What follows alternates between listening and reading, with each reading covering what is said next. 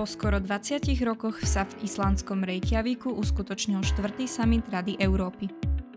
Podľa predsedu Európskej rady Šarla Michela sa Arménsko a Azerbajdžan blížia k vyriešeniu dlhotrvajúceho konfliktu. V japonskej Hirošime prebehol trojdňový summit G7, teda skupiny siedmých ekonomicky najvyspelejších demokratických krajín sveta. Thajských parlamentných voľbách zvíťazila progresívna, liberálna a doposiaľ opozičná strana Move Forward Party. Na tieto a ďalšie novinky z uplynulého týždňa sa môžete tešiť v tejto epizóde podcastu Brief.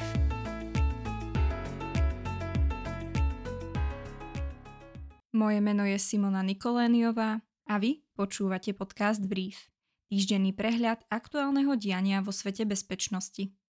Podcast Brief vzniká pod hlavičkou československého portálu o bezpečnosti Security Outlines. Teraz sa poďme pozrieť na to, čo sa v uplynulom týždni stalo.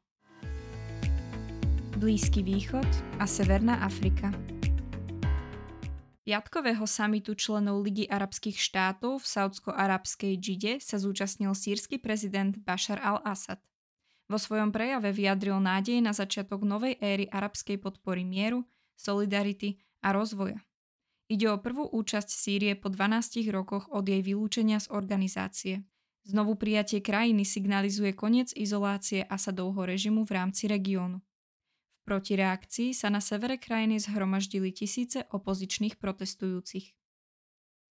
Turecký prezidentský kandidát Kemal Kilič Daroglu v rámci svojej kampane tento týždeň prislúbil odsun 10 miliónov utečencov z krajiny, pokiaľ dôjde k jeho zvoleniu. Náhly obrad v nacionálnej retorike je vnímaný ako pokus o získanie hlasov kandidáta Sinana Ogana, ktorý v prvom kole vypadol. Ponedelných výsledkov je s 5-percentným náskokom za favorita volie považovaný súčasný prezident Recep Erdogan. Prebiehajúcu kontrolu médií a sociálnych sietí prezidentom možno pri hlasovaní pokladať za významný faktor.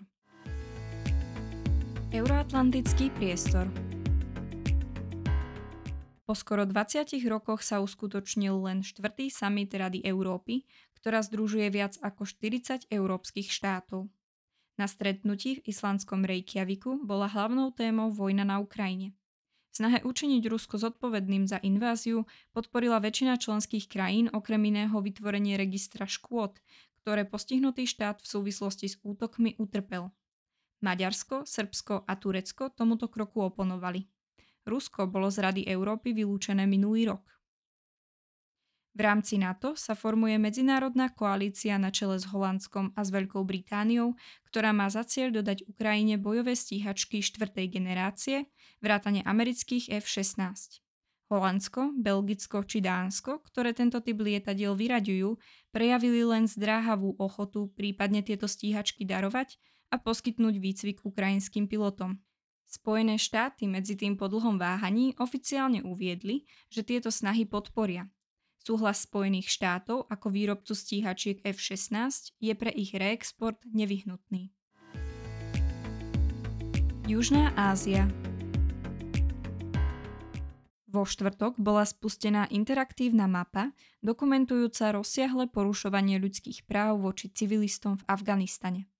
Projekt nezávislého neziskového Centra pre informačnú odolnosť má pritiahnuť širšiu pozornosť k nárastu násilia voči civilistom, novinárom a etnickým menšinám.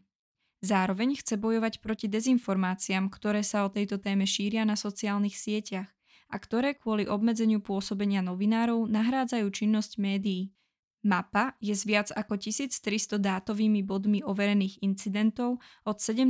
augusta 2021 súčasťou iniciatívy centra Afghan Witness. Pakistanské bezpečnostné sily vo štvrtok obklúčili dom bývalého premiéra Imrána Chána v Láhaure. Akcia jednotiek prišla potom, čo dočasný minister informácií Panžábu Amir Mir požadoval, aby mu Imran Khan vydal desiatky tzv. teroristov, ktorých údajne ukrýval.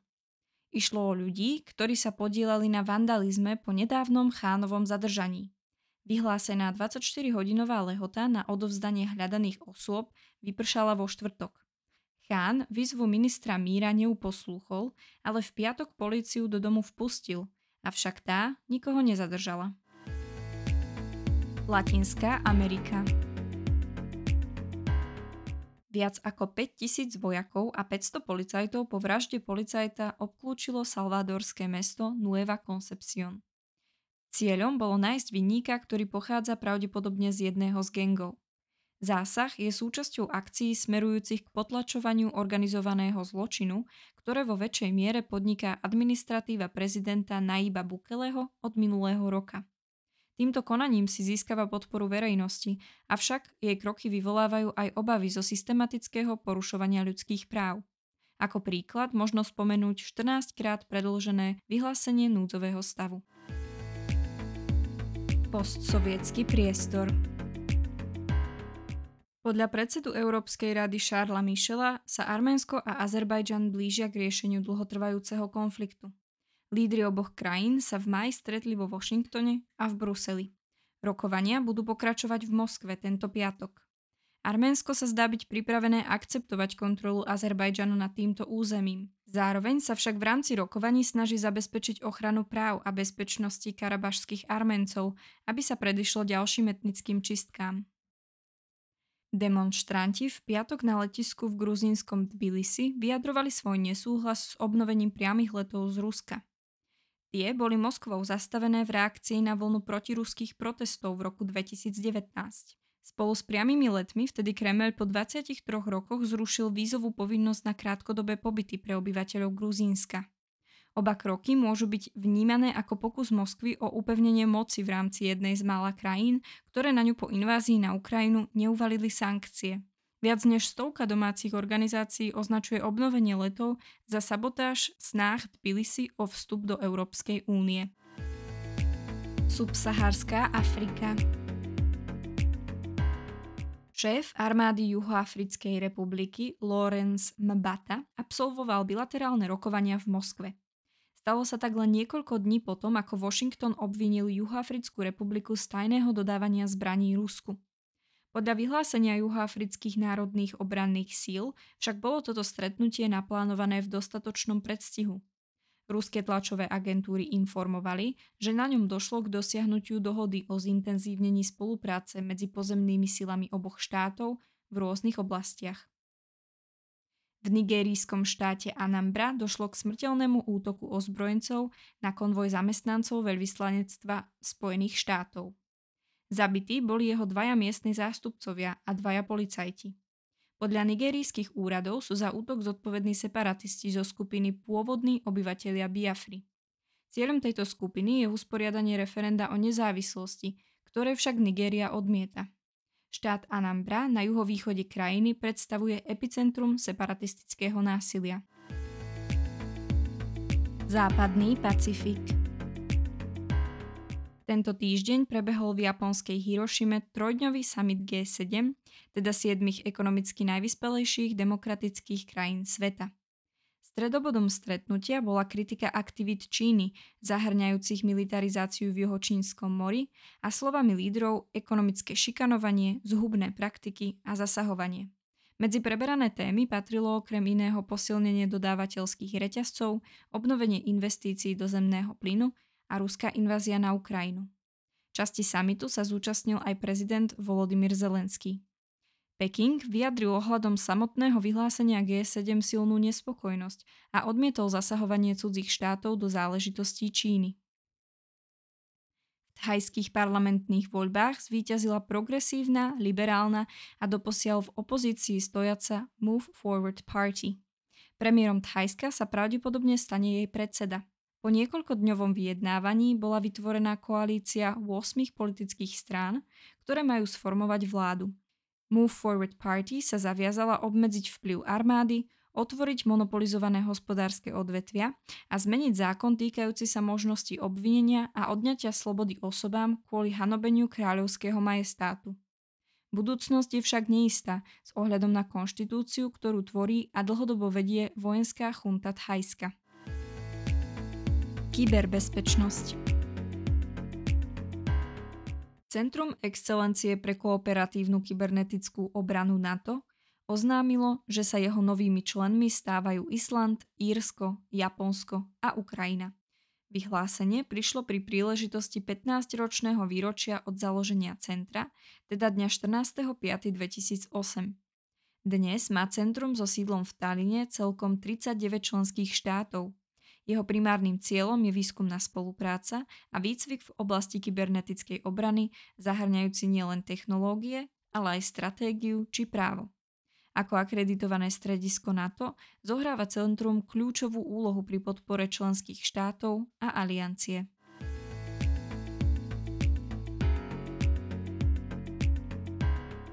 Nasleduje hlavná novinka tohto týždňa. Ekvádorský prezident Guillermo Lasso rozpustil parlament. Urobil tak, zatiaľ čo čelil procesu impeachmentu, pri ktorom bol vyšetrovaný kvôli prehliadaniu z prenevery súvisiacej so štátnou ropnou firmou Flopec. Prezident môže vládnuť pomocou dekrétov až po dobu šiestich mesiacov. Nasledovať budú nové parlamentné aj prezidentské voľby. Politická opozícia už proti nemu začala trestné stíhanie, v ktorom ho obvinuje z protiústavného konania. Prezident všetky obvinenia odmieta. Tvrdí, že je jeho rozhodnutie prodemokratické a iba sa snaží navrátiť moc späť do rúk ekvádorcov. Dianie v krajinách nám bližšie priblíži Theodor Schulz, člen redakcie Security Outlines a autor dnešnej hlavnej novinky. Teo, čo k tomuto kroku prezidenta viedlo?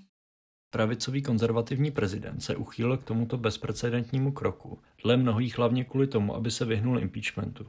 S tím pracuje také žaloba, kterou na něj představitelé parlamentu uvalili. V ní tvrdí, že rozpuštění je v rozporu s ústavou, jelikož v zemi nedocházelo k žádným výjimečným protestům veřejnosti proti legislativě. Dle jeho vyjádření se ale politici Národního schromáždění, tamního parlamentu, pokoušeli destabilizovat vládu, demokracii a stát jako celek. Rivalita mezi exekutivou a legislativou v Ekvádoru je pro tamní politické prostředí typická a v minulosti nejednou způsobila politickou nestabilitu. Aká je situácia na domácej politickej scéne a aký je možný ďalší vývoj? V poslední době pozorujeme u prezidenta Lasa upadající podporu ze strany veřejnosti. Země se potýká s vysokými životními náklady a nárůstem násilného zločinu. Předpokládá se, že jeho krok může vést k pouličním protestům, již nyní bezpečnostně křehkém Ekvádoru. Představitelé levicové opozice slíbili masové demonstrace, pokud se prezident uchýlí k vzájemné smrti jak je společné rozpuštění institucí nazýváno.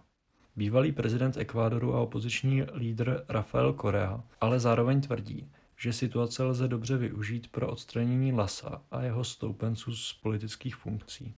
Jako jeden z prvních kroků prezidenta Lasa s jeho nově nabitými pravomocemi se prezident rozhodl pomocí dekretu snížit daně z příjmu, což dle jeho slov pomůže půl milionu rodin. Podle prezidentské kanceláře by mělo dojít k předčasným volbám v horizontu následujících tří měsíců. Zvolení zastupitelé pak budou vládnout do řádných voleb roku 2025.